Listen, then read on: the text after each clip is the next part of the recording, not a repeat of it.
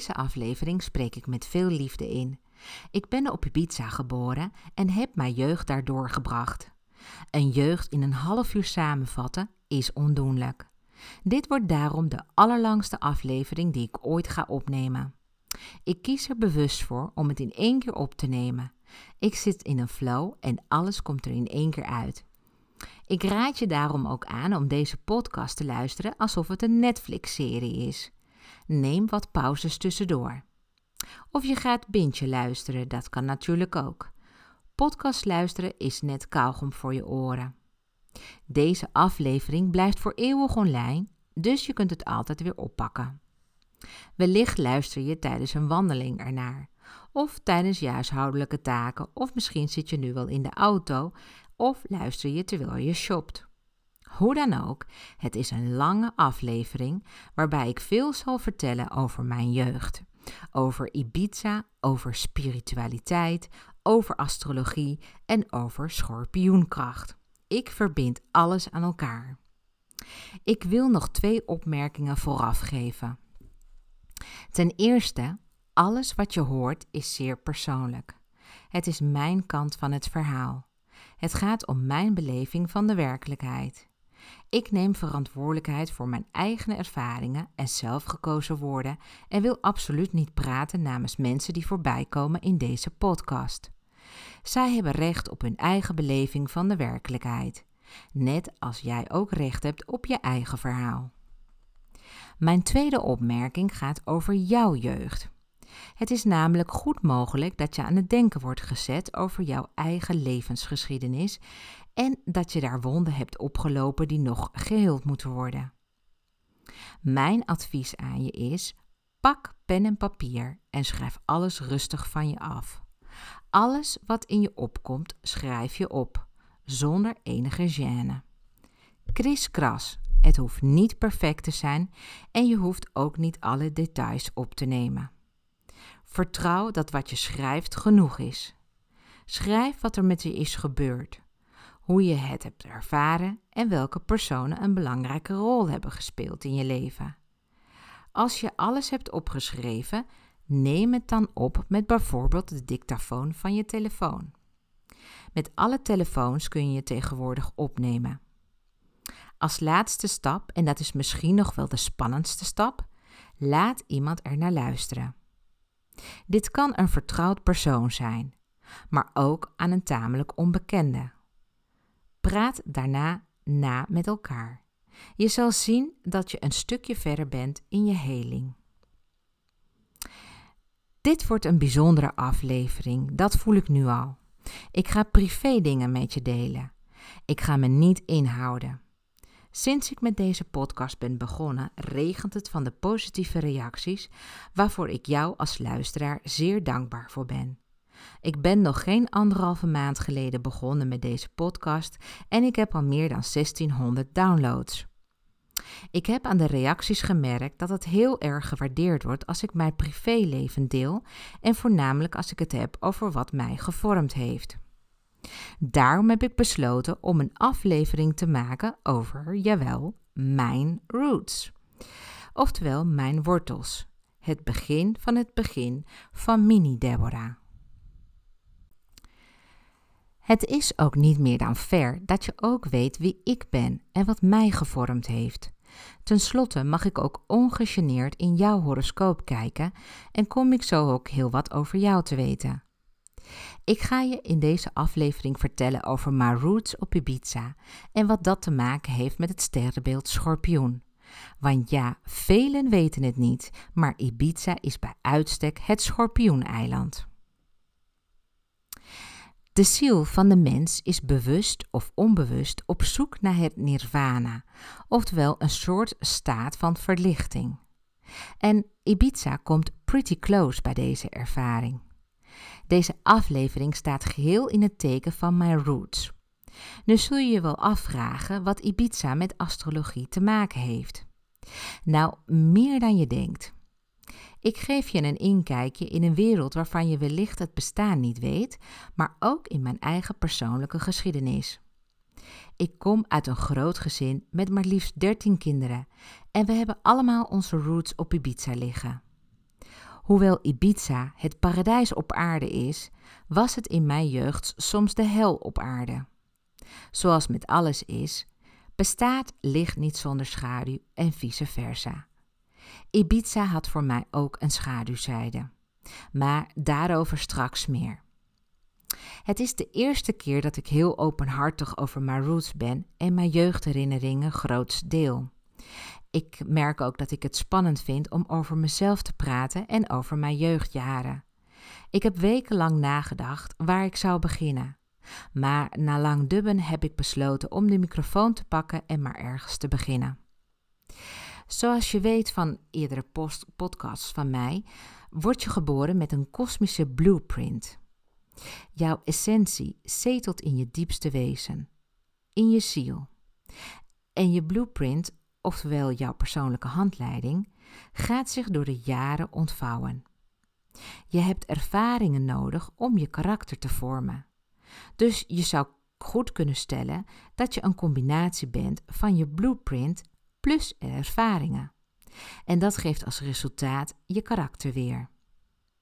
De ervaringen die je opdoet in je jeugd dreunen een leven lang door. Ze hebben indruk gemaakt en een indruk achtergelaten. Onze toekomst zien we vaak door de bril van ons verleden.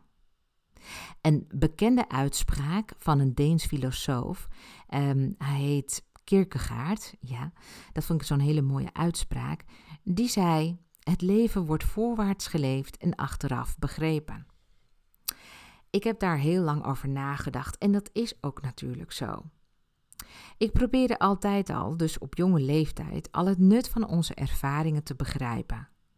Ik vond namelijk al op jonge leeftijd dat Moeder Natuur ons te veel emoties had gegeven voor zo'n kort leven. We kunnen enorm lijden, maar ook in extase raken van passionele oververhitting. Ons leven is een aaneenschakeling van emoties. Zodra we geboren worden, stappen we, onvrijwillig in deze emotionele achtbaan. Als ik ziek ben, dan, dan kan me niks meer schelen. Maar als ik gelukkig ben, dan wil ik alles delen. En als ik uit mijn doen ben, dan kan ik ook een draak zijn. Maar niet alleen ik, ik zie iedereen om me heen met emoties worstelen.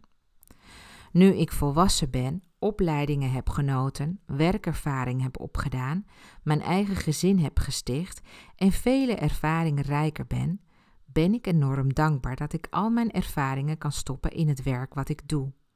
Namelijk vrouwen helpen beter zichzelf te begrijpen en ze te laten zien wat ze in hun mars hebben aan de hand van astrologie. Ik help vandaag de dag ondernemende vrouwen met astrologie als strategie. Ik geef je later door hoe je met mij in contact kunt komen om te kijken of ik je kan helpen met je bedrijf. Maar nu eerst even over mijn roots. Mijn persoonlijke geschiedenis begint op Ibiza. Ik werd eind jaren 80 geboren op Ibiza. Ibiza is een magisch eiland in de Middellandse Zee en behoort tot Spanje. Ik ben de tweede dochter van een Spaanse vader en een Belgische moeder. Dat betekent dat ik van origine zowel Spaanse als Belgische ben. Wel, ik heb me direct op mijn achttiende laten naturaliseren en ben al langer Nederlandse dan Spaanse. In mijn allereerste podcast heb je een klein beetje al kunnen kennismaken met mijn achtergrond. Ik vertelde hoe mijn fascinatie voor astrologie op Ibiza is ontstaan. Maar nu eerst even iets over mijn naam. Want hoe spreek je die nou uit? Is het Deborah, Debra, Deborah? Ik hoor van alles voorbij komen. Nou, het zijn ze alle drie niet. Mijn naam spreek je uit als Deborah. Zo spreken die nou eenmaal in het Spaans uit. Maar dat geeft niet hoor, ik luister toch overal naar. Meeste mensen weten ook niet dat ik vloeiend Spaans spreek, maar wat wil je? Het is ook nog eens mijn moedertaal. Dus als je mij wel Spaans wil horen praten, nou hier komt ie hoor. Hola, soy Débora y soy ibicenca. Nací en la isla Ibiza en la primavera. Pues claro que hablo español y además hablo también inglés y francés. Espero que te guste este podcast. Nou, klonk dat niet grappig? ik ben de eerste van alle dertien kinderen die geboren werd op deze prachtige parel. Mijn oudste zus werd namelijk op het vasteland geboren. Ibiza had net zo goed Utopia kunnen heten, want het is voor velen werkelijk het paradijs op aarde. Voor velen is Ibiza liefde op het eerste gezicht. Je bent nog niet het vliegtuig uit of je wordt opgenomen door warme, onzichtbare, veelbelovende armen. Ik ben geboren in het ziekenhuis in Ibiza stad, maar ben opgegroeid in een finca. Dat is een Spaanse boerderij. We hebben verschillende plekken op het eiland bewoond en onze laatste woning was aan de kust. Een luxe gezinshuis op een rots in Calatarida. Maar mijn herinneringen gaan altijd terug naar de finca. Hier leerde ik het landbouwleven. We hadden veel grond en daar werd fruit en groente verbouwd. Vervolgens werd het vervoerd naar de hotels van mijn opa en later naar de hotels van mijn vader. Grote tomaten, uit de kluiten gegroeide sla en zelfs meloenen die zwaarder zijn dan twee hoofden bij elkaar. We kwamen om in de citrusvruchten, sinaasappels, citroenen, maar ook zeker amandelen, vijgen en aardappelen. Mijn opa komt oorspronkelijk uit Lerida, een plaats in Spanje. Hij werd als architect in de jaren 60 gevraagd om op Ibiza hotels te komen bouwen voor het massatoerisme. En dat heeft hij met veel succes gedaan.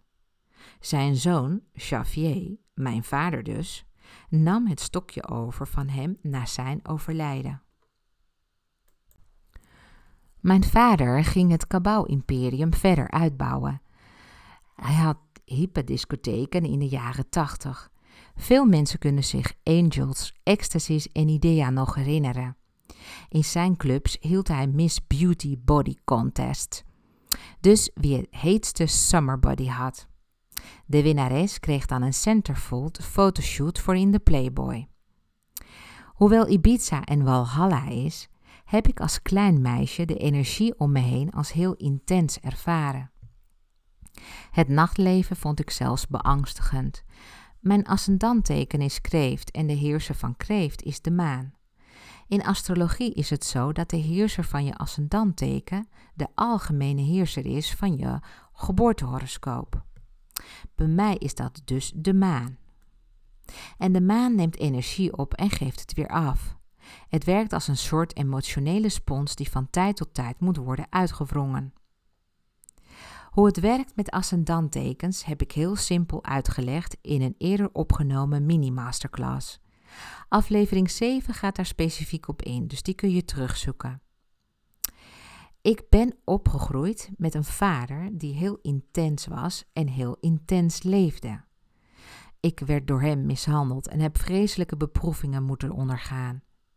Hij leeft nu niet meer en ik kijk met gemengde gevoelens terug op mijn jeugd. Enerzijds heeft hij mij veel geleerd en anderzijds heb ik me nooit veilig gevoeld in zijn nabijheid. Zijn sterrenbeeld was tweelingen, maar hij leefde voornamelijk zijn intense schorpioenascendant uit. De heerser van Schorpioen is dwergplaneet Pluto. Ondanks Pluto het vers licht van planeet Aarde, is Pluto enorm krachtig. Schorpioen staat bekend om de heftige levensthema's als leven en dood, transformatie, wedergeboorte, spiritualiteit en seksualiteit. Mijn vader bekeek alles en iedereen vanuit zijn eigen wantrouwende, intense schorpioenblik. Zo wantrouwend dat ik zelfs geen vriendinnetjes mee naar huis mocht nemen. Hij dacht dat ze kleine vermomde detectives waren van mogelijke vijanden. We hadden thuis ook geen telefoon. Hij dacht dat we wel eens afgeluisterd konden worden. Mijn vader werd ook wel de koning van het eiland genoemd, omdat hij horeca-ondernemer was en goed wist hoe de hazen liepen. Hij werd gerespecteerd en gevreesd door vriend en vijand. Zo gaat het nou eenmaal op een pirateneiland te midden van maffia-bendes die hun smokkelwaar aan de grond willen. Mijn vader was bang dat een van zijn kinderen gekidnapt zou worden en hem om losgeld gevraagd zou worden. Het is gelukkig nog nooit zo ver gekomen. Maar je kunt je wel voorstellen met welk gevoel wij ons tussen de mensen begaven. Het was altijd ongemakkelijk. Mijn vader had ook vaak gelijk.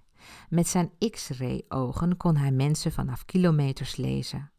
Maar hij zat er ook wel eens naast. Enerzijds was hij geniaal in zijn creatieve vondsten en was hij zijn concurrenten altijd voor. Maar anderzijds maakte hij een puinhoop van zijn relaties en had hij steeds grotere kicks nodig om zich levend te voelen. Het werd hem helaas uiteindelijk fataal.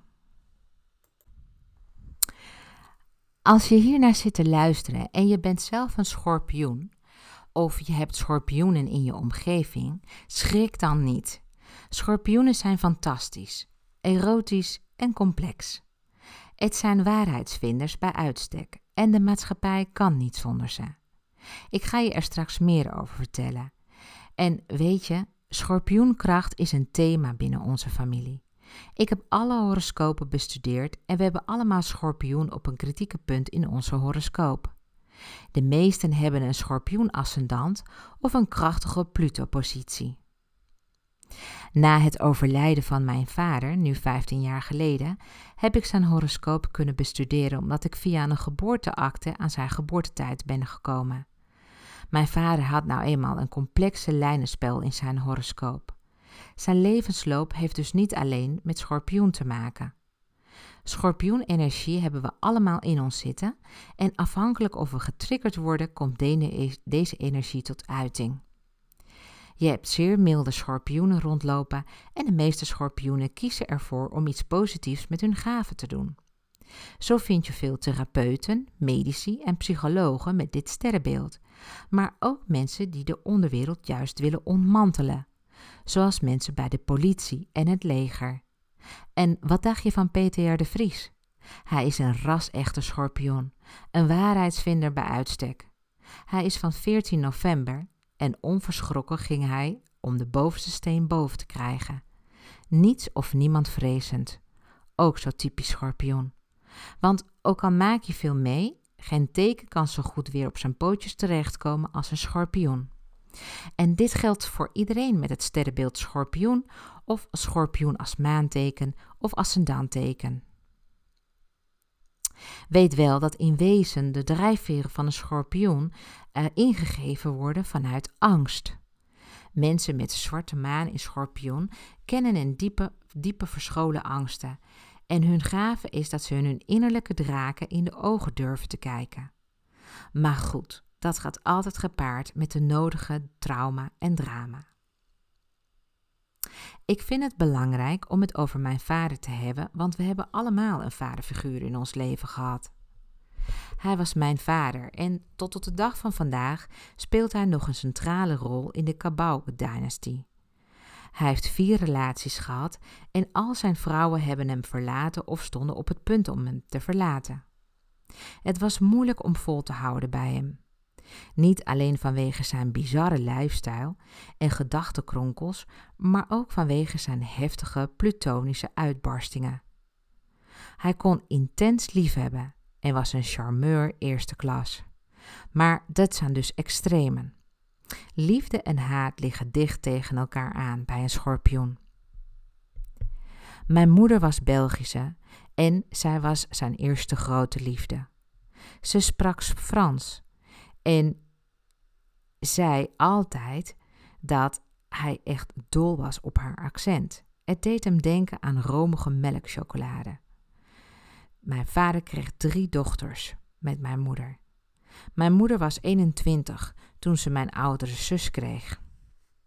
Ik ben de tweede. Helaas, de relatie hield geen stand, want mijn vader had oog voor vrouwelijk schoon. Hij begon een relatie met een langbenige blonde Zweedse vrouw.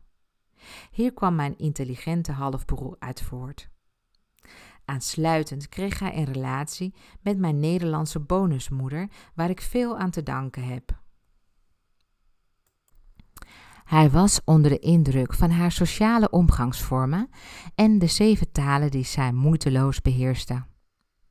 Daar was hij wel eens jaloers op, maar hij kon zich prima met haar vinden, en want uh, hij wilde eigenlijk heel erg graag dat zij de PR van zijn clubs zou gaan doen, wat ze ook heel succesvol deed.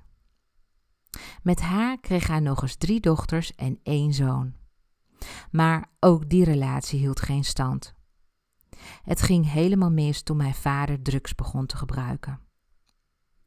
Uiteindelijk trouwde hij met de knapste schorpioenvrouw uit Ibiza, waar hij nog eens drie prachtige dochters en twee zonen kreeg.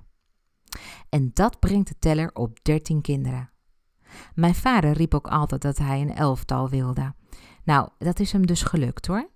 En uh, er zijn zelfs wat reservespelers.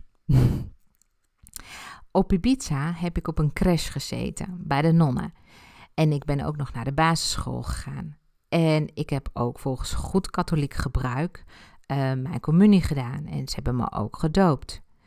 Ik heb op Ibiza mijn zwemdiploma's behaald. En ik heb op kung fu les gezeten, op balletles en zelfs Engelse lessen gevolgd.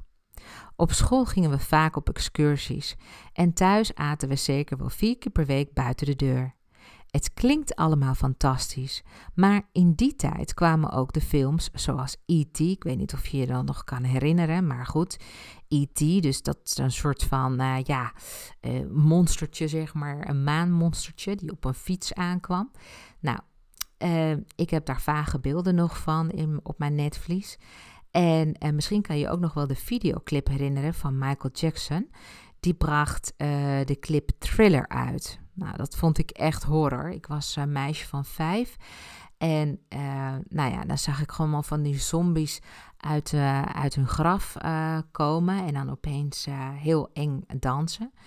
Nou ja, zo eng voelde ook soms het eiland voor mij.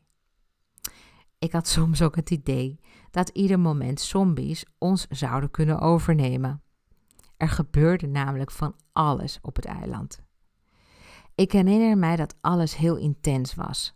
De emoties, de energie, de persoonlijkheden, onze thuissituatie.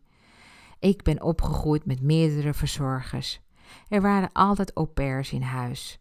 Het was een komen en gaan van mensen en vaak ook nog mensen waar ik net aan gewend was. Wat mijn jeugd zo interessant maakt, is dat ik zelf planeet Pluto, hè, planeet die gelinkt is aan schorpioen, in mijn geboortehoroscoop op de plek heb staan van mijn gezinsleven, oftewel mijn thuissituatie, mijn wortels, de connectie met mijn moeder. Oftewel het vierde huis voor degenen die iets meer over astrologie weten. Dit betekent dat ik diep en intens kan voelen, maar ook mijn diepste angsten in mijn thuissituatie beleef. En Pluto is heftig. Het gaat echt over leven en dood, al dan niet psychisch. Tezamen met mijn gevoelige maan als horoscoopheerser betekent het dat ik diep kan voelen. Meer dan ik durfde toe te geven toen ik klein was. Bij ons thuis is van alles gebeurd en niets ontging me. Ik kon het misschien niet allemaal begrijpen, maar ik pikte wel de emoties feilloos op. Mijn vader had sinds hun relatiebreuk haar verboden om ons nog te zien en tegen ons zei hij dat hij, dat, dat mijn moeder dus, bewust het gezin had verlaten omdat ze de kinderen niet aankon. Maar na mijn vaders dood vonden we in zijn privéappartement een doos vol bedelbrieven van mijn moeder om ons te mogen zien. Het is heel triest, maar waar. Mijn moeder heeft bijna negen jaar lang ongekend veel verdriet gehad om haar drie dochters. Het is onnatuurlijk en onmenselijk om een moeder bij haar kinderen weg te houden. Überhaupt om een ouder, om een ouder zijn, bij zijn kinderen weg te houden. En toch heeft mijn vader dat mijn moeder aangedaan. Mijn biologische moeder overleed moederziel alleen in haar eigen land van herkomst, België. Ze overleed aan kanker en ik heb gelukkig nog haar de laatste zes maanden van haar leven mogen kennen. Ze was toen al erg ziek. Ik was pas elf jaar oud en het werd mij verteld dat ze binnen een half jaar zou sterven. Ze was terminaal, maar dat wist mijn moeder zelf alleen nog niet. Mijn moeder hield hoop op herstel en hield mij en mijn zus een leven vol geluk voor.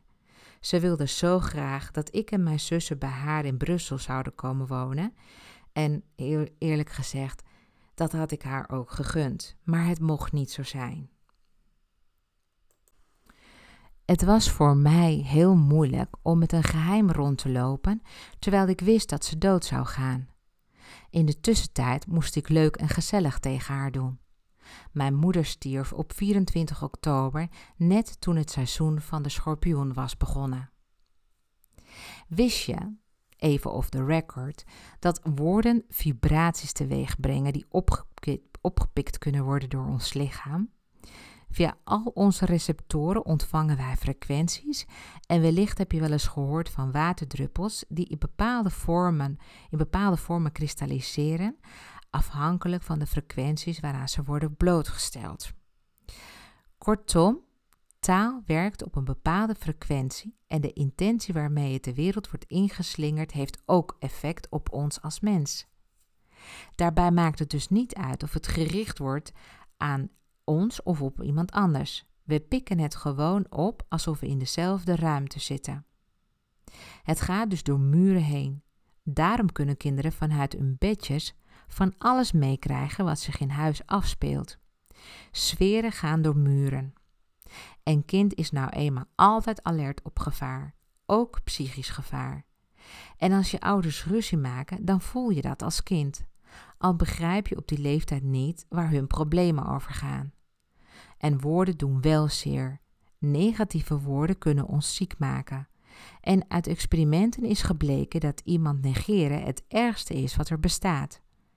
Psychisch gezien sterft iemand als hij niet wordt onderkend. Maar eerst, ja, ervaart hij enorm veel stress. Bij mij thuis gebeurde dit allemaal en wellicht zit je hier naar te luisteren en ben je ook bekend met dergelijke ervaringen. Weet dat je dus niet gek bent als je iets naars voelt wanneer iemand iets zegt. In mijn jeugd heb ik veel onverklaarbare mystieke ervaringen beleefd. Ik, ik zag geen geesten of zo, maar ik kreeg wel boodschappen door in mijn dromen. Het was eigenlijk best wel bizar. Weken en soms maanden later kwamen die dromen alsnog uit. Ik dacht dat dat heel normaal was. In mijn jeugd kreeg ik al op jonge leeftijd veel verantwoordelijkheden en hoewel ik optimistisch was en zelfverzekerd overkwam, was ik van binnen altijd bang. Ik was bang voor mijn vader. Ik was bang voor boeven. Ik was bang voor dieren. Ik was bang voor de nacht. Ik was bang voor de gure wind. En wat ik toen niet wist, is dat Ibiza door astrologen in 1978 al bestempel uh, hadden als schorpioeneiland. Er hangt gewoon op Ibiza een intense, penetrerende en diep helende energie. Het raakte me als kind heel diep. De diepe angsten kwamen voor in mijn slaap en dat is de reden dat ik tot mijn tiende in bed plaste. Er was geen medische verklaring te vinden voor mijn bedplasser, maar ik kon het toen niet onder woorden brengen dat ik me klein voelde en dat die grote verantwoordelijkheden mij eigenlijk overbelasten. Ik, ik moest uh, gewoon die verantwoordelijkheden dragen. Ik voelde me vaak aan mijn lot overgelaten.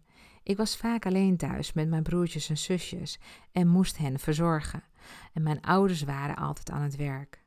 De clubs en hotels aan het runnen. Maar er was niemand voor mij en als die er al was, dan werd ik door deze persoon slecht behandeld. Ik heb een kromme teen overgehouden aan die verwaarlozing.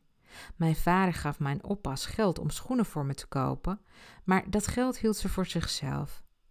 Uiteindelijk heb ik in te kleine schoenen rondgelopen, waardoor ik nu een teen heb die scheef staat. Maar goed, dat is nou niet het ergste, maar dat is wel een blijvende herinnering aan mijn jeugd. Het ergste vind ik nog wel de geur van eenzaamheid. Ondanks dat ik in een huis vol kinderen zat en jaarlijks een nieuw kind werd geboren, voelde ik me verlaten, diep verlaten. Ik was ook dol op poppen, maar van mijn vader mocht ik niet met poppen spelen. Ik kreeg stoere jongensspeelgoed, zoals een Lego tankstation, fietsen en brommers. Maar toch verzon ik zelf speelgoed om mee te spelen. Van schoenendozen maakte ik huizen die ik in miniatuur inrichtte. En ik tekende op karton poppetjes die ik dan uitknipte en vervolgens mee speelde alsof ze een pop waren. Maar gelukkig was mijn bonusmoeder er nog. Zij bracht fun en joy in mijn leven. Ik zag haar als Mary Poppins, zo'n vrouw die altijd antwoord geeft op al je kindervragen en een toefje magie in je leven brengt. Dankzij haar haalden we wekelijks Walt Disney films mee naar huis. Deze films brachten me inzichten en misschien klinkt het heel gek, maar ik haalde er ook hoop uit. Ik leerde veel van de onderlinge relaties tussen de acteurs en wist al op jonge leeftijd dat dat wat bij ons thuis gebeurde echt niet normaal was. Ik heb wel geteld 10,5 jaar op Ibiza gewoond voordat mijn ouders uit elkaar gingen en ik met mijn bonusmoeders, moeder en broers en zussen eh, weer naar Nederland vluchtte. De herinnering aan deze tijd doet nog altijd pijn, want wij konden mijn oudste zus niet meenemen. Die afscheiding was onbeschrijfelijk pijnlijk. Ook een nieuw leven beginnen in Nederland was niet gemakkelijk. We moesten een nieuwe taal leren en we werden op school gepest en uitgemaakt voor Spaanse pepers. Gek genoeg voelde ik me in Nederland direct op mijn gemak. Vanaf de eerste avond voelde ik me veilig en ik kan me herinneren dat het bedplassen direct tot een einde kwam. Mijn vader was iemand van alles of niets. Erg zwart-wit dus. Als hij een nieuw hoofdstuk wilde beginnen, dan verlieten we onze woningen en lieten we alles voor wat het was. We begonnen gewoon ergens weer opnieuw. Het verleden liet hij intact door het huis zo te laten. Een soort gedenkplaats of zo. Ik weet niet wat hij voor gedachten erbij had. Maar er werden in ieder geval geen sporen gewist. Je kon zo ons verleden weer opzoeken. Hij had moeite om los te laten, maar tegelijkertijd kon hij ook als geen ander weer opnieuw beginnen. Het is net als gewoon het lichtknop aan en uitzetten. Nou, mijn vader was typisch zo iemand als een feniks die uit zijn as reist wanneer het tegenzit. Maar eerlijk gezegd, de tegenslagen hebben mijn vader niet sterker gemaakt, maar eerder zwakker. Hij verloor meer dan hij lief had. Mijn vader kon niet altijd even goed weerstand bieden tegen verleidingen. Seks, drugs en het grote geld. Hij hield van macht en hij had macht. Al zijn issues gingen ook over macht en relaties. Het wantrouwen zat bij hem diep geworteld, maar ook had hij groot psychologisch inzicht. Hij doorzag mensen en wist altijd achter de waarheid te komen. Hij leefde op het randje, altijd. Met zijn Uranische inslag had hij de gave om trendzettend te zijn. Hij dulde geen autoriteiten boven zich en lag altijd overhoop met overheidsinstanties. Hij wilde gave clubs creëren en in die tijd stond hij met zijn concepten aan de vooravond van de gave clubs die vandaag de dag Ibiza kleuren. Bekende artiesten uit binnen- en buitenland bezochten zijn clubs. Hij had de wildste plannen met zijn clubs. In Angels stond bijvoorbeeld een glijbaan die uitmondde op de dansvloer. In zijn andere discotheek Idea had hij een soort binnenjungle gemaakt met een gecrashte safari-jeep met uitstekende benen en armen van etalagepoppen. Iets wat ik later zag in het museum van Salvador Dali. Ook wilde hij het, glas, het, het dak van, uh, van glas maken, zodat daar een helikopter op kon landen. Ja, je verzint het niet, maar goed, hij had bedacht dat het te gek zou zijn als je als bezoeker je favoriete DJ uit een helikopter zou zien stappen, terwijl jij zelf op de dansvloer uit je dak gaat. Dus moet je je voorstellen, dan komt er zo'n helikopter aangevlogen en dan met van die mooie ja, uh, uh, lichtspots uh, wordt dan schaduw gecreëerd op de helikopter, waardoor ja, het formaat van de helikopter toeneemt. En dan komt er dan een persoon uit een helikopter stappen en dat, ja, daar wordt dan door, door het lichteffecten, wordt eigenlijk de silhouet van de persoon gewoon uitvergroot. En tada, daar staat dan een DJ God. Nou, ik vond het fantastisch bedacht van hem. Maar eh, ja, zo zag dus eigenlijk uh, het voorstellingsvermogen van mijn vader eruit. Dat, uh, ja, ze zeggen ook wel eens dat gewoon als je heel erg intelligent bent, en dat was mijn vader, want die heeft twee studies gedaan, zowel medicijnen gestudeerd als architectuur. Ja, er wordt wel eens gezegd dat als je echt heel erg intelligent bent, dat dat gewoon tegen ja, craziness aan, uh, aanschuurt. En dat uh, Salvador Dali hetzelfde probleem had. Dus, um, maar goed, of dat dat nou een verklaring dan moet zijn. In ieder geval, uh, mijn zussen en broers hebben ook die sterke, doordringende en creatieve energie. we kunnen allemaal heel diep graven. En ja, wat ik ook wel heel erg voel, is die sensuele aura bij iedereen. Hè? Dus ja, mijn familie heeft ook gewoon enorm gevoel voor drama en een groot voorstellingsvermogen. En ja, daar is gewoon geen één kind uh, op uitgezonderd, zeg maar. um, en de een gebruikt deze gave heel constructief in de vorm van creatieve zelfexpressie.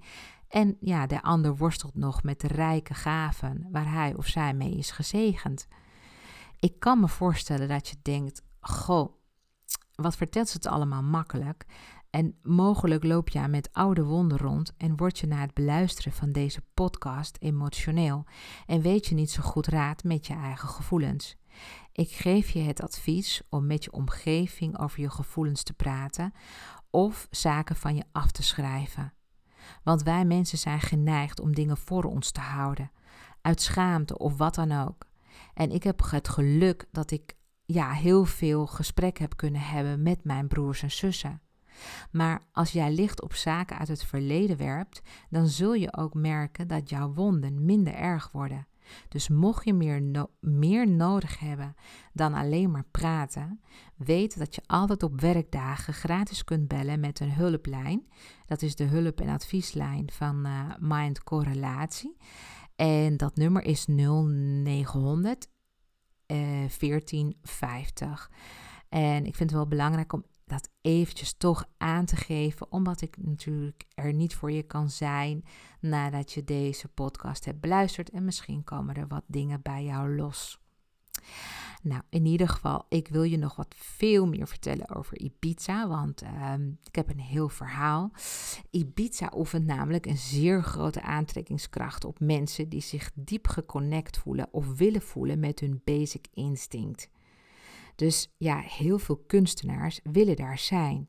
Ze willen inspiratie opdoen, de intensiteit voelen. En dat, is zijn, ja, dat zijn ondernemers, maar ook artiesten. Van architecten tot yogameesters. Maar dus ja, maar wellicht ook wel juist artiesten. Mensen die heel diep in zichzelf moeten duiken om tot waanzinnige creaties te komen vanuit hun pure essentie. Het is voor bekende Nederlanders de ideale plek om bij te tanken en weer energie op te doen. En die energie die ze op Ibiza opdoen, nemen ze weer mee naar ons land. En dat kun je ook wel gewoon voelen aan ze. En ja, er zijn gewoon op Ibiza altijd wel acteurs, schrijvers, zangers, componisten te vinden, maar ook modellen en geldmagnaten. Want ja, het eiland trekt niet voor niks de jetset aan. Geld is energie en schorpioenenergie trekt geld aan, meestal andermans geld. Ibiza is een walhalla voor hedonisten, artiesten en echt moneymakers. Ibiza komt voor in talloze films en romans. Verliefd op Ibiza, ken je die film bijvoorbeeld? Maar dat is maar één voorbeeld. Het is gewoon een feit dat Nederland graag daar films schiet. Life coaches vestigen zich op dit eiland omdat ze de helende en penetrerende energie opdoen die ze nodig hebben om transformaties bij hun klanten te bereiken. Nou, zit je hier naar te luisteren en ben je een coach of therapeut en ben je wel iemand die wat inspiratie kan gebruiken?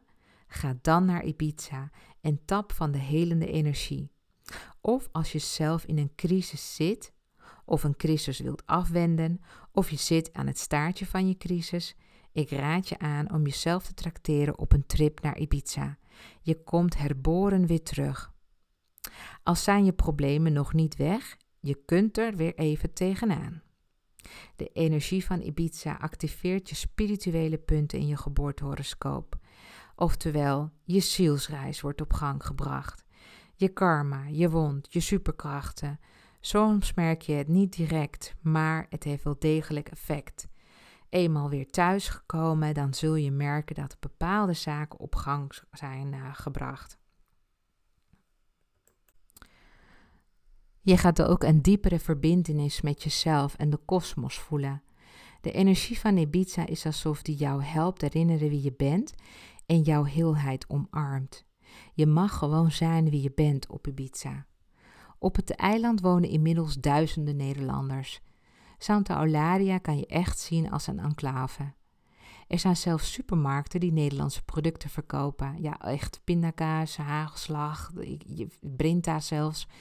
Nou, de Nederlanders die er wonen, die, die, die zeggen ook dat ze zich verlicht voelen en dat ze het leven ook anders ervaren dan in Nederland. Mensen voelen zich senang bij gelijkgestemde spirits die weten dat het leven betrekkelijk is. Het eiland barst echt van de spirituele goeroes, van shamanen tot magnetiseurs. Je kunt er veel workshops en retreats voor daar volgen. Ik ken geen andere plek op de wereld waar je zo'n hoge concentratie spirituele meesters vindt. Of het nu gaat om healing, gezond eten, leren loslaten, herstellen van uh, je, ja, je balans herstellen. Je kunt op Ibiza voor alles wat vinden. Misschien ben je er wel eens geweest of staat Ibiza op je bucketlist. Ik zeg doen. Het lijkt wel een verkooppraatje als je maar zo hoort. Maar ja, het is nou helemaal gewoon zo. Op Ibiza hangt een soort magie in de lucht die zelfs de meeste nuchtere mensen raakt. En veel mensen trekken naar het eiland om hun spirituele kant te ontwikkelen. En dat geeft een bepaalde energie. Alsof er een hoger spiritueel bewustzijn is. Ik maak, ik maak bijvoorbeeld zelf graag van die stiltewandelingen door de natuur. Ibiza heeft zoveel mooie plekken waar je alleen op de wereld voelt. Ga maar eens kijken bij Moon Beach of Cala Beniras of het strand van Las Salinas. Eigenlijk is het hele noorden van Ibiza één spiritueel gebied. Op dit mediterrane eiland, wat ook wel White Island wordt genoemd, ehm, en dat, het wordt White Island genoemd omdat er veel witte huisjes daar zitten. Um, ja, daar vind je echt werkelijk alles voor een topvakantie. Dus als je op zoek bent naar felle zon, lichtblauwe zee en goudgele stranden uh, en je wilt snel opladen, dan is dat echt een goede plek. En eigenlijk, zodra je op Ibiza bent, heb je, heb je meteen zin om het hele eiland te verkennen. Maar goed, kom je daar om liever te relaxen? Nou, dan, dan kun je echt je geluk op. Want er zijn zoveel strandtenten langs de kabbelende zee dat, ja, ik denk dat Ibiza zelfs het woord loungen heeft uitgevonden. En ja, op Ibiza hoor je ook altijd gewoon van die, van, ja, van die mooie galmende Ibiza beats door de radio. Het, maakt niet uit of je in de taxi stapt of uh, zelf de radio aanzet in je net gehuurde auto. En je, je, ja, je draait een, strandtent op. Je hoort de hele godganse dag die heerlijke ja, Ibiza vibe, wat gewoon je doet denken aan je eigen heartbeat. Wat overigens uh, van is aangetoond dat uh, de beats eigenlijk uh, het meest rustgevend werken als op hetzelfde tempo gaan als je, ja, je eigen heartbeat. Maar goed, ik, ik, ik zal me even wel houden aan, aan het onderwerp, want anders ga ik daar te veel over uitweiden. Maar het is wel een feit dat ja, muziek met een, met een bepaalde beat het heel erg goed doet tegen stress. Dus, um, maar misschien is het wel aardig om je te vertellen dat de relaxte sfeer op Ibiza er niet altijd is geweest. Want lang geleden was Ibiza echt een slagveld tussen de Romeinen, de Arabieren, de Spanjaarden en piraten. In de 20e eeuw, uh, daar ja, veroverden de hippies het eiland en love en peace waren dan hun wapens. En zo is de liefde voor muziek ontstaan. Hippies kwamen hier ook naartoe en artiesten zoals Sant Santana en de Rolling Stones en Pink Floyd. uh, kwamen ook in die belangrijke jaren op Ibiza optreden. Er zijn nog steeds een paar plekken waar je hippies tegenkomt, zoals bijvoorbeeld op de hippiemarkt in San Juan of op het strand Ben Beniras, waar elke zondag een, uh, een soort van hippie-ritueel te vinden is. Dan uh, gaan hippies dansen en drummen bij zonsondergang. Nou, het is erg gezellig en, um, en perfect om de, en, een perfecte plek om de unieke energie van het eiland een keer van dichtbij mee te maken. Dus het strand Benerida, ben, Beniras, die moet je echt gaan opzoeken. Maar ik weet wel zeker dat, dat Ibiza met haar rijke historie en een heerlijk klimaat jouw hart weet te veroveren. Ibiza is gewoon hot. Ibiza is duur. Ibiza is commercieel. Ibiza is verslavend. Ja, je hoort dit allemaal. En is ook zo. Het is ook gewoon zo. Maar er is ook een andere kant aan Ibiza. Een kant die ik heb mogen ervaren omdat het mijn roots zijn. Ik ben daar uit de klei getrokken. Ik ben geïmpregneerd met de Ibiza sky, met de Ibiza vibe, met de Ibiza foods en ik heb een Ibiza spirit. Ik draag Ibiza in mijn hart, ziel en bloed. Ik voel me ook een verlengstuk van Ibiza. Ik ben nauw verbonden met de maanenergie en kan me een groot moedergevoel vol mededogen uh, mensen helpen met hun diepste wonden. Dus ik weet dat ik dat gewoon kan. Dat heb ik meegekregen vanuit mijn jeugd. En weet je, het is namelijk zo, ja, je kunt wel het meisje uit Ibiza halen, maar niet Ibiza uit het meisje. En dan wil ik je nog heel erg veel vertellen over schorpioenkracht. Ehm, want ik weet zeker dat je dit heel erg interessant gaat vinden. Schorpioenkracht is namelijk zowel een vloek als een zegen tegelijk. Met iets te veel plutonische energie kan destructief en zelfvernietigend werken je ziet het aan de mensen die de extreme intensiteit opzoeken en willen vluchten uit de werkelijkheid. Dus mensen met een overvloed aan uh, schorpioenkracht kunnen excessief gebruik maken van, nou ja, uh, verdovende middelen of nachtenlang stappen uh, een grote focus hebben op seks, waardoor ze amper constructief aan iets anders kunnen werken. Maar dit is wel echt in, extreme, in de e-, meest extreme vorm. Hè? Het zorgt er ook eigenlijk voor dat je dan steeds weer een shot nodig hebt. Dus je raakt verslaafd aan de geneugten des levens. En dat je altijd dus een soort dramatische uh, toestanden in je leven nodig hebt. En ja, als je gewoon heel veel uh, schorpioenenergie bij je draagt, dan kan het ook zomaar zijn dat je ongewild verzeild raakt in dramatische toestanden. Is het niet van jezelf, dan wel van een ander. Het mooie is wel dat je gewoon geheim mee kunt nemen tot, tot aan je graf.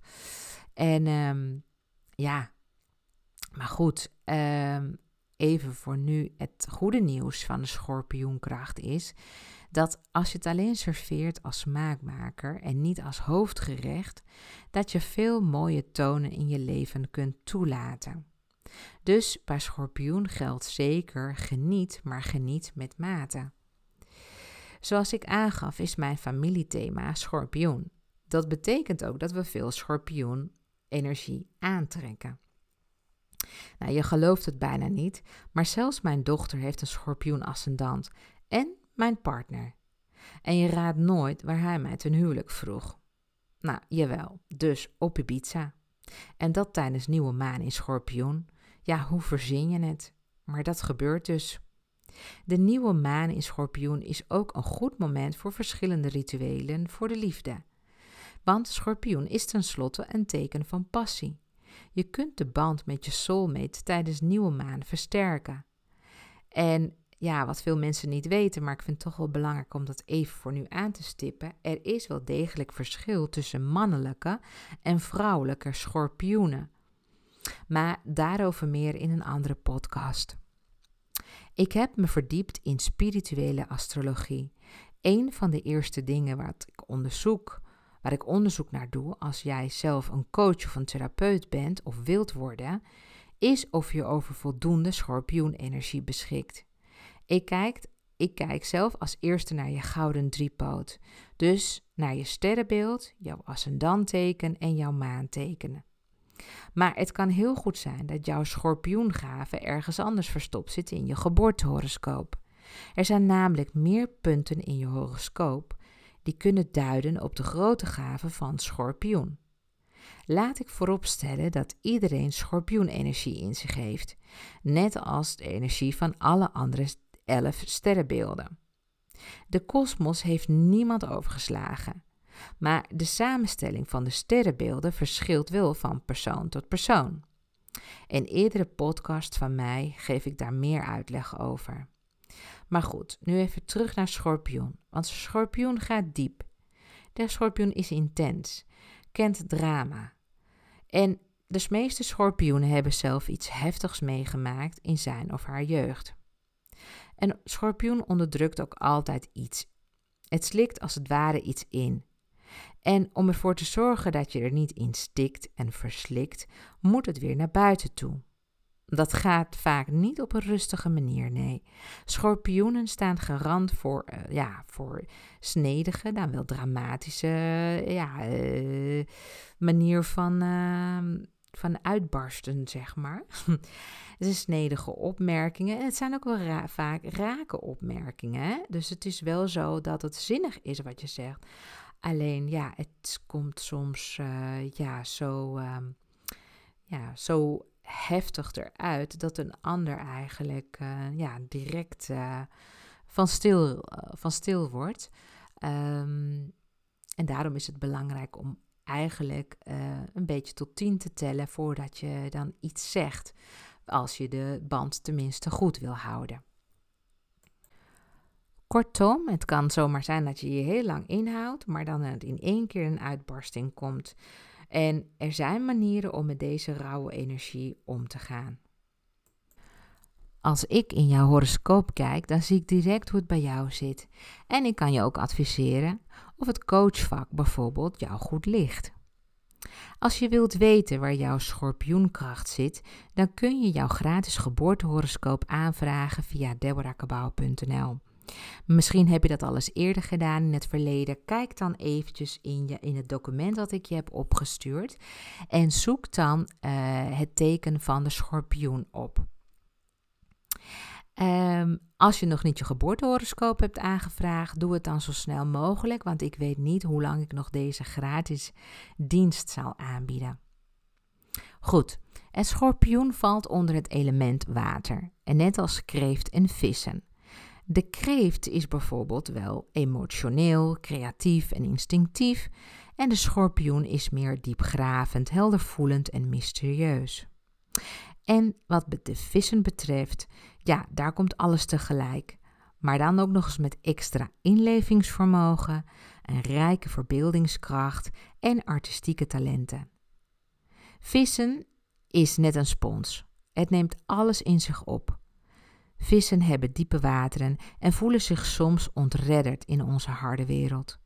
Zowel vissen als schorpioenen en kreeften doen er goed aan om zich van tijd tot tijd terug te trekken en op te laden. De wereld is nou eenmaal te indringend voor hun gevoelige natuur. Mensen met veel water in hun geboortehoroscoop zijn zeer ontvankelijk voor de energieën op Ibiza. De vibe van Ibiza werkt door op lichaam en geest. Depressies verdwijnen als sneeuw voor de zon. Door lichtstraling, wat werkt als lichttherapie tijdens een wintermaand, en warmtestraling, wat diep in het lichaam doorwerkt. De combinatie van zonlicht en de, mystieke energie brengen je binnen no time in een soort trance. Het is niet voor niets de ideale plek om te mediteren of om mindfulness oefeningen te doen. Ik zelf woon in Groningen. Om precies te zijn in Leek. En de meeste mensen zouden er een moord voor doen om Groningen te mogen inruilen voor Ibiza. Maar ik niet. Niet alleen omdat de liefde van mijn leven uit deze streek komt, maar omdat hier alles voor mij klopt. De rust, het groene, de ruimte, de natuur, het dorpsleven. Maar ja, wat ik al eerder zei, je kunt wel het meisje uit Ibiza halen, maar Ibiza haal je niet uit het meisje. In mijn gevoel en in mijn hart en in mijn hoofd heb ik eigenlijk een soort van ja, cosmopolitan-achtige leven. Ik ga ook regelmatig terug naar mijn geboorte-eiland. Het liefst in de winter, want ik hou van de rust, de sereniteit en ook de biodiversiteit. Het geeft me allemaal innerlijke rust. In de winter is het daar een paradijs, heel puur. In de zomer is de levensritme vrij, vrij hoog en je wordt ook nooit moe. Ibiza geeft je gewoon vrijheid en onvoorwaardelijke liefde. En veel mensen veranderen nadat ze daar een tijdje hebben gewoond.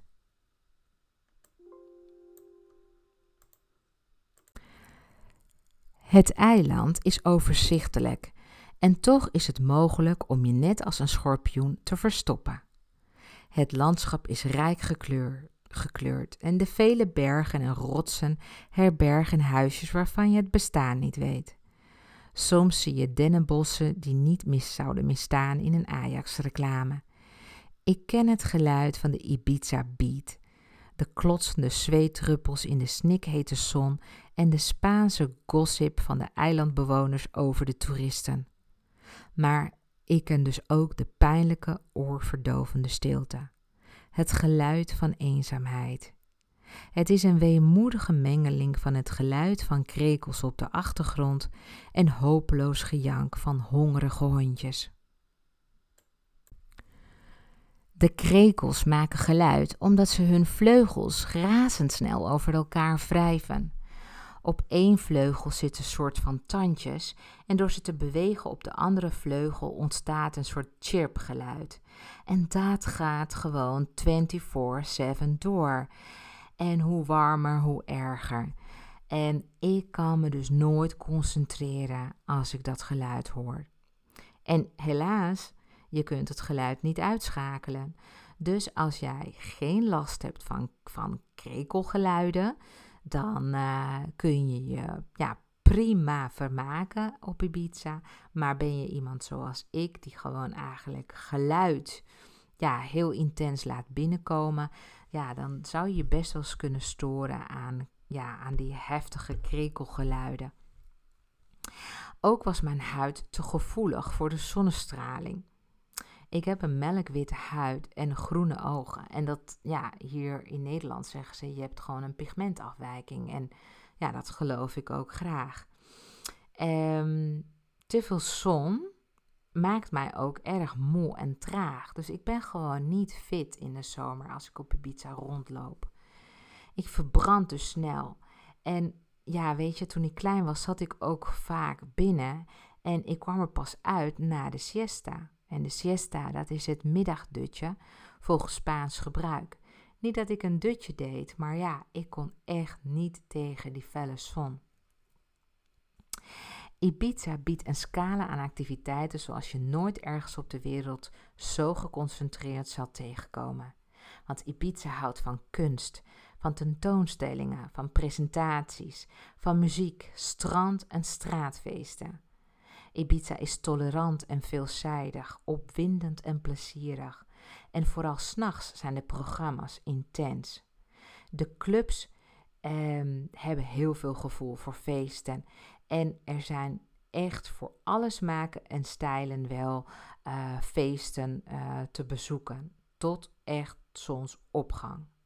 De zuivere schorpioenenergie snakt ook naar een bepaalde waarheid en puurheid.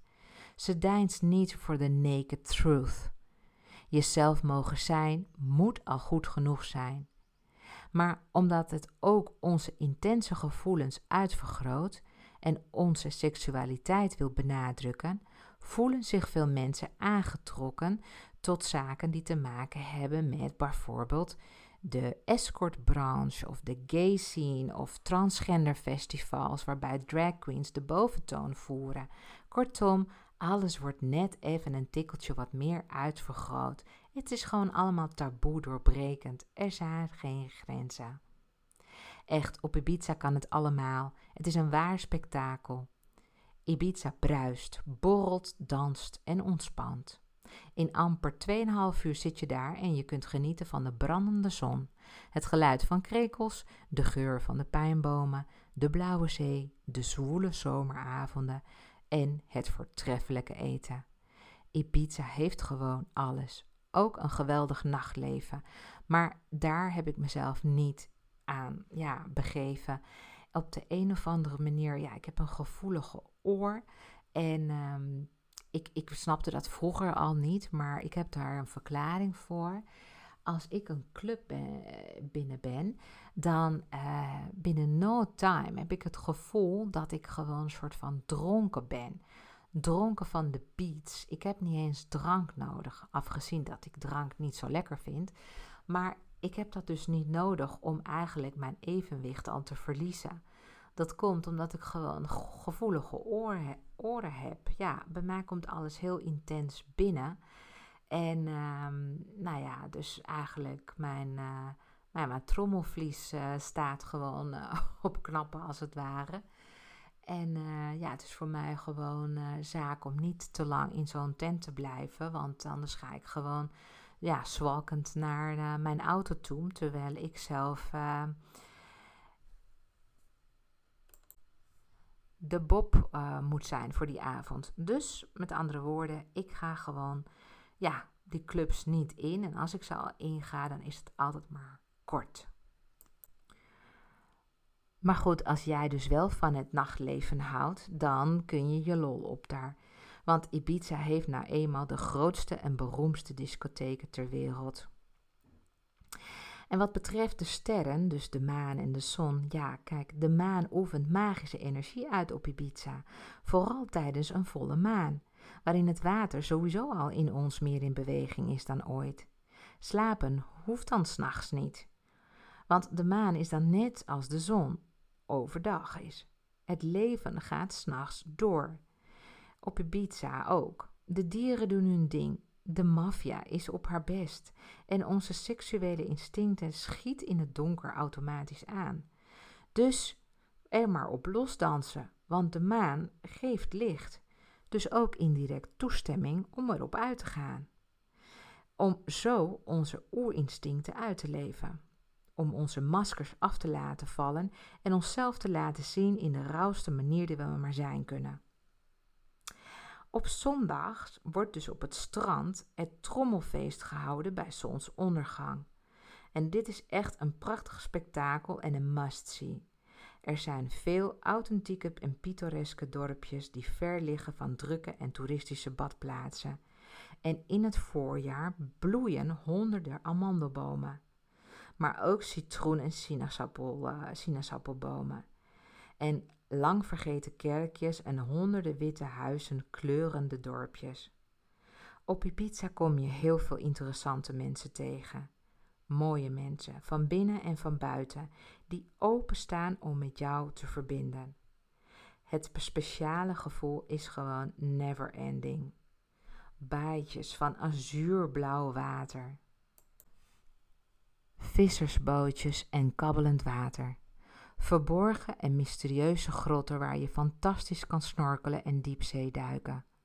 De grond van Ibiza is zowel bergachtig als vruchtbaar. Zoveel schoonheid op een paar vierkante kilometer. Volgens mij 570 vierkante kilometers. Ibiza is bekend om haar zoutvlaktes, waar zout wordt gewonnen. Het zout is een van de beste kwaliteiten ter wereld vanwege verfijnde smaak. Het wordt niet voor niks het witte goud van Ibiza genoemd. Het was de belangrijkste industrie voordat het toerisme die rol, die rol had overgenomen. Als je op Ibiza bent, dan zul je ook wel zien dat in de souvenirswinkels gewoon sal de Ibiza wordt verkocht. Dat is gewoon zout, gewonnen uit de zeevlaktes um, bij Ibiza.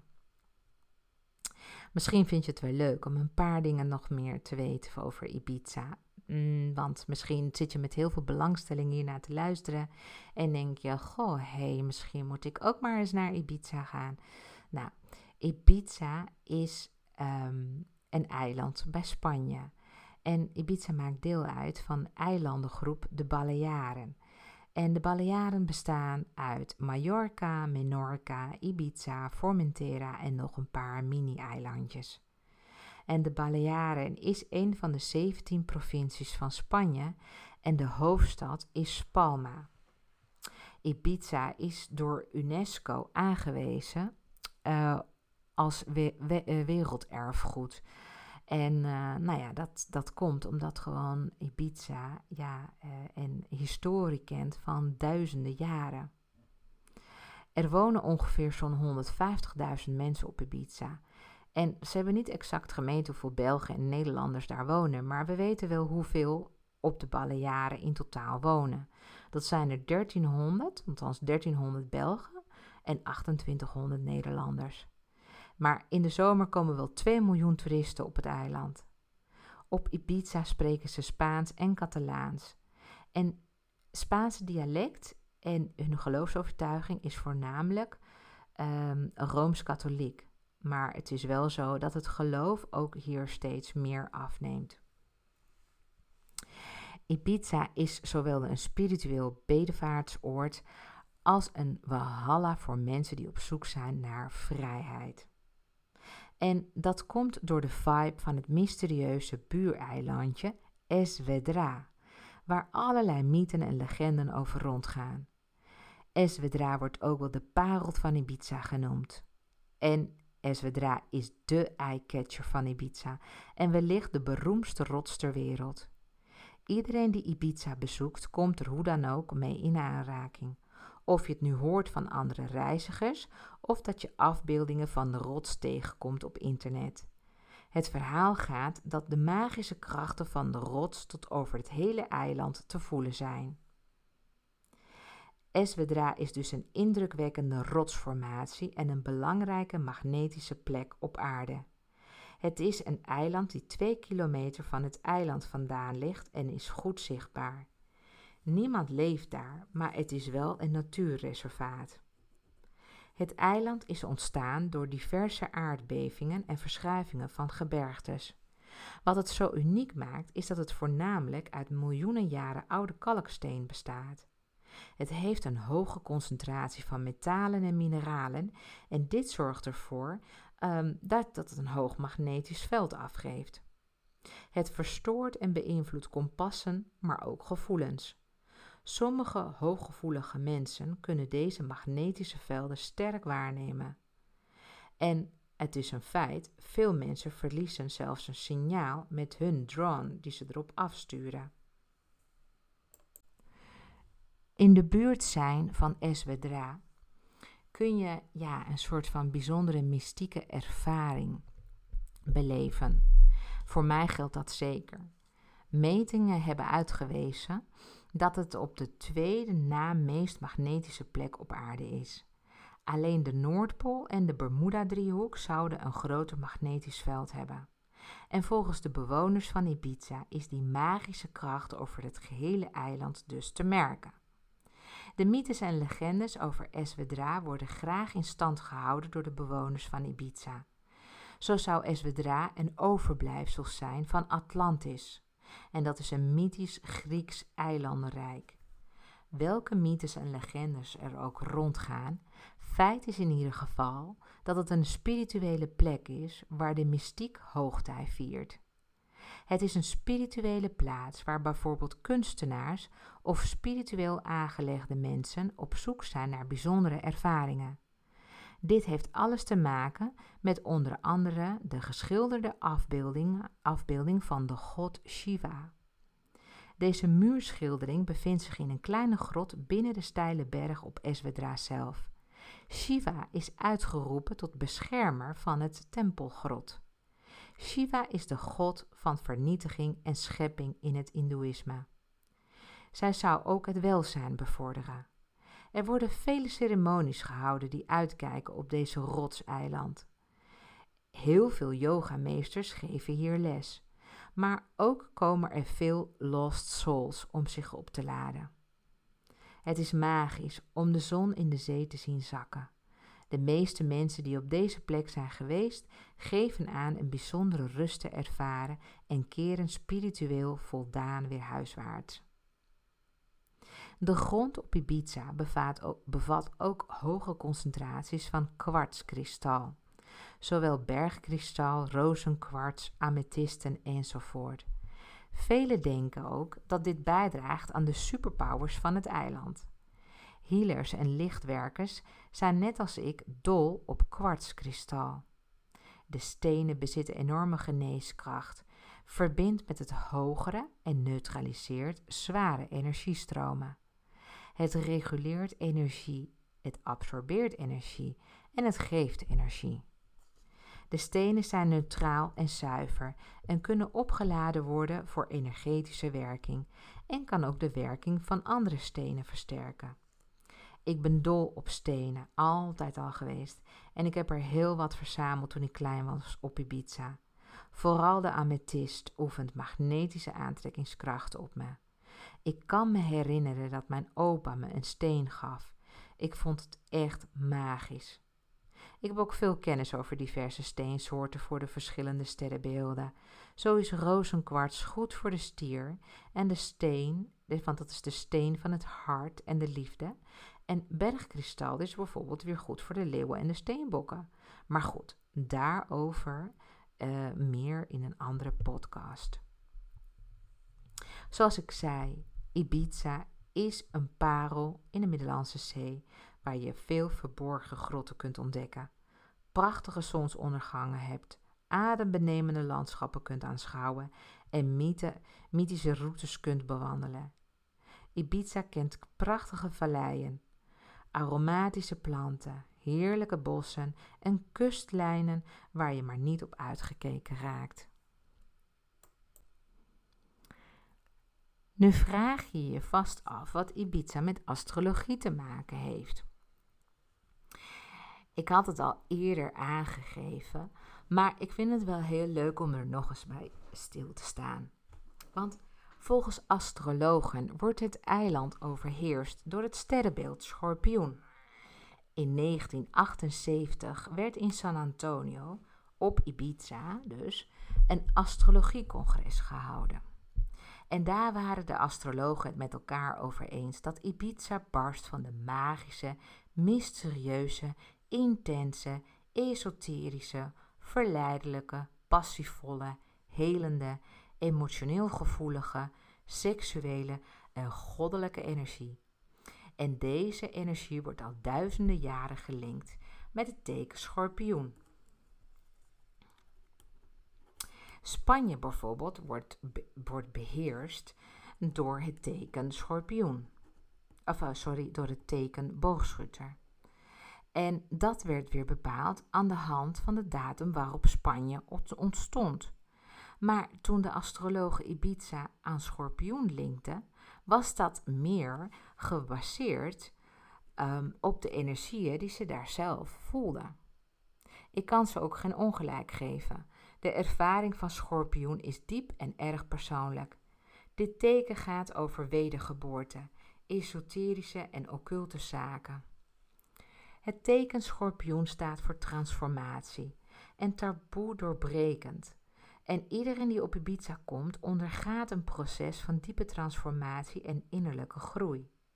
Hoe vaak heb jij wel niet gehoord: Ibiza heeft mijn leven veranderd? Of Ibiza heeft me gegrepen. Veel Nederlanders die daar ooit op vakantie zijn geweest, keren weer terug. Het liefst zouden ze er permanent wonen.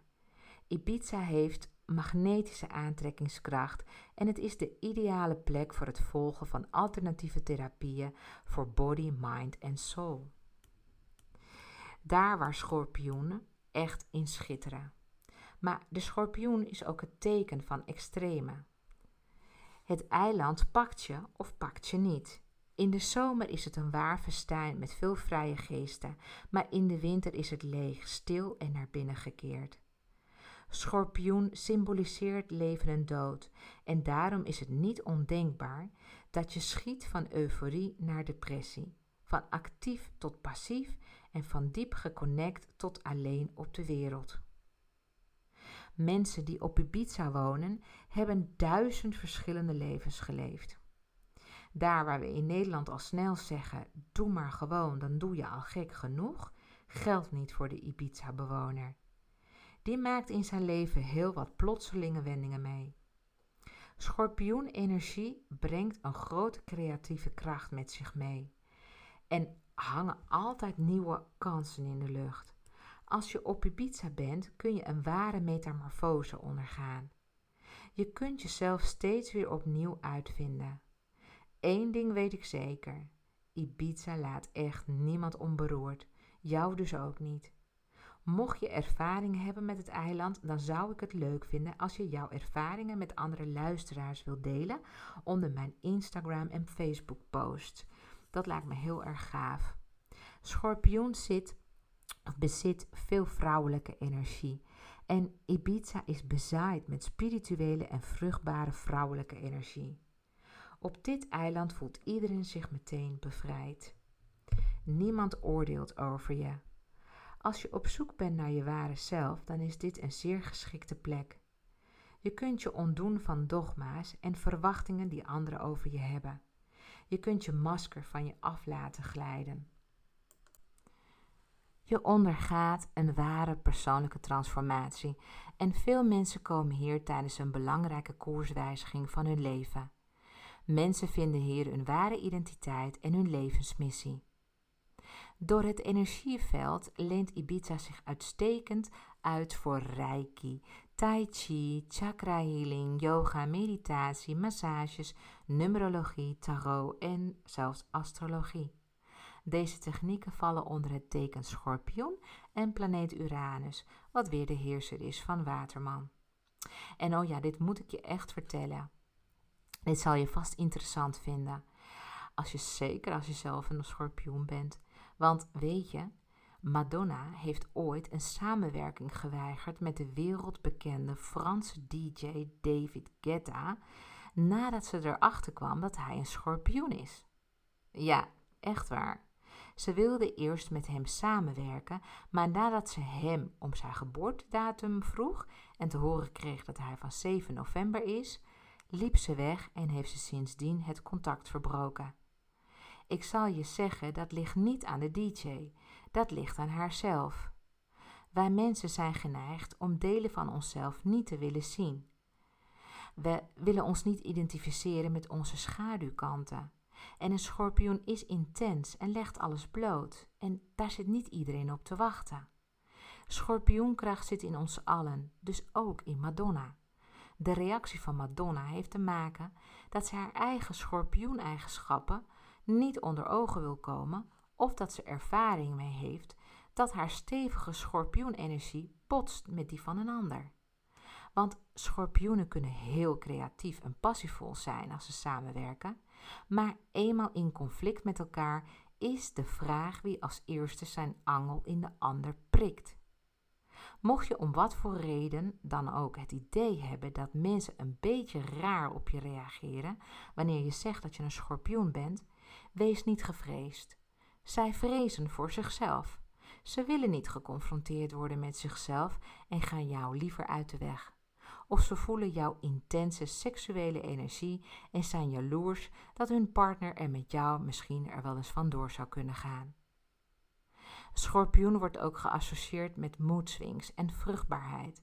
Omdat het eiland zo magnetiserend is, vinden het mensen lastig om, om weg te gaan, maar ze vinden het ook lastig om zich blijvend te vestigen.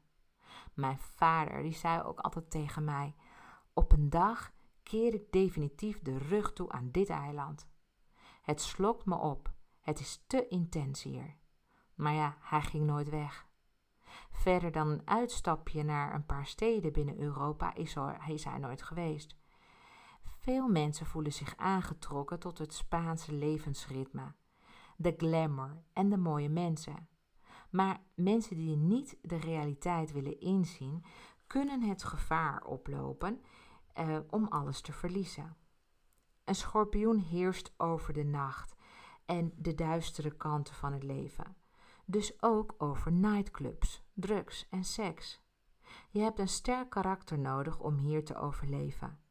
Je moet namelijk ook tegen de stil, stille winters kunnen. Als je veel schorpioenenergie hebt in je geboortehoroscoop, dan zal je op op Ibiza je bewustzijn verruimen en zul je nieuwe dimensies in jezelf ontdekken. Schorpioen is het teken dat gaat over de levenscyclus en begrijpt als geen ander dat er eerst iets moet, worden, moet verdwijnen voordat er iets nieuws kan ontstaan. Deze diepe krachten kunnen zelfdestructief zijn, maar het is ook de energie om opnieuw te beginnen. Dus zeg maar jezelf eerst verliezen om daarna weer jezelf te vinden. In de oudheid hebben ook veel mensen uit Afrika zich laten begraven op Ibiza. Omdat ze geloofden dat ze een metamorfose konden ondergaan en spiritueel weer herboren konden worden. Op Ibiza worden je gevoelens, emoties en ervaringen uitvergroot. En dat tezamen met de hoge concentraties bergkwart, bergkristal, eh, geeft dat gewoon ontzettend veel levenskracht. Behalve voorspoed brachten duizenden jaren geleden ook de Feniciërs hun eigen goden mee naar het eiland. Zo ook de godin Tanit, de witte godin, ofwel de moedergod die voorspoed, liefde, vruchtbaarheid, oogst, leven en gezondheid bracht, evenals de goddelijke krachten van de maan. Zij bezat de kracht om mensen te beschermen tegen giftige dieren, maar aan de andere kant werd Tanit ook beschouwd als de godin van de dood en de onderwereld en een gids voor de doden. Zij is volgens de mythe de beschermheilige van Ibiza. Maar de legende vertelt ons ook dat deze godin uh, uh, het nodig had, als, als je haar wilde eren in ieder geval, um, dat de eerstgeborene van welvarende families geofferd werd aan de hand van rituelen. Maar goed, wie zal het zeggen? Je kunt de godin Tanit bezoeken in de Cova des Culeram. In Ibiza is dat heel erg bekend als een spirituele plek. De grot is naar schatting meer dan 2000 jaar oud. Het is makkelijk te bereiken. Uh, of nee, ik bedoel, het is juist niet makkelijk te bereiken. Maar het is wel een spectaculaire beleving wanneer je het eenmaal bereikt. In de grot zijn eeuwenoude muurschilderingen en er is daar ook een altaar uh, voor de godin. Esvedra is ook wel het heilige eiland van Tanit. Zo wordt het in ieder geval genoemd.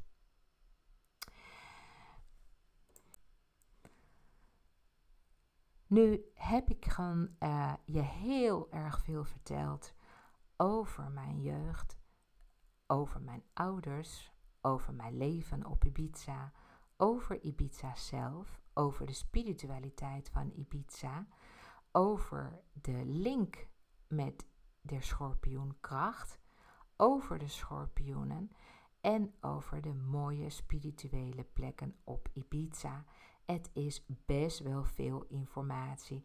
En ik kan me ook voorstellen dat je, nou ja, als je dit allemaal zo op je laat inwerken, dat je heel erg nieuwsgierig raakt, maar dat je ook heel erg gaat nadenken over je eigen jeugd. Ik wil jou tot slot het volgende meegeven. Ik vind het namelijk heel erg belangrijk dat jij jouw eigen levensverhaal ook goed kent. Het is een spirituele daad om je eigen levensverhaal en vooral, vooral je eigen jeugd onder woorden te brengen. Het bevrijdt je ook van veel. Je komt dingen tegen waar je omheen wilt, maar door te blijven schrijven en schrijven kom je uiteindelijk in een soort staat van verlichting. Het zet alles in perspectief en er ontstaat ruimte voor nieuwe dingen. En het is goed om jouw kant van het verhaal te delen. Het is hoe jij de dingen beleeft en hebt beleefd. Mijn broers en zussen hebben hun jeugd weer op een andere manier beleefd. Dat komt omdat zij gewoon nou eenmaal anders zijn ontworpen. Dus zij hebben het beleefd vanuit hun gezichtspunt en ook dat is oké. Mensen die op Ibiza willen wonen en gaan wonen, zijn mensen die weten dat het leven meer is dan alleen werken. Die willen niet meer in een systeem zitten. Ze hebben een kunstenaarsziel, zijn een vrije vogel of hebben een vrije vogelmentaliteit of willen gewoonweg hun mooiste leven leiden. In alles wat ze doen voelen ze zich verbonden. Met wat ze doen, met wat ze eten, met wie ze omgaan. Ze leven heel erg in het hier en nu. Ze leven dus bewuster en volgen meer het ritme van hun natuurlijke flow. Ze zijn meer in tune met hun primaire instincten, met de natuur en de kosmos. Weet dat het helen van je diepe wonden een proces is waar geen tijd voor staat en dat gaandeweg er helers op je pad zullen komen. Vertrouw op het universum. Vertrouw erop dat ook voor jou op het juiste moment zich mensen zullen aandienen die jou verder kunnen helpen. Ik wil je tot slot laten luisteren naar een fragment van het liedje Ik zie je naam in de sterren van Jan Smit. Jan was ten tijde dat mijn vader overleed mijn zwager en hij heeft voor onze familie een prachtig liedje geschreven en uitgebracht. Dit lied is inmiddels duizenden keren ten gehore gebracht op uitvaarten. En terecht. Ik ben Jan heel dankbaar voor dit liedje, want hij kon destijds verwoorden wat wij niet konden. En via de sterren houd ik een lijntje met zowel mijn vader als mijn moeder.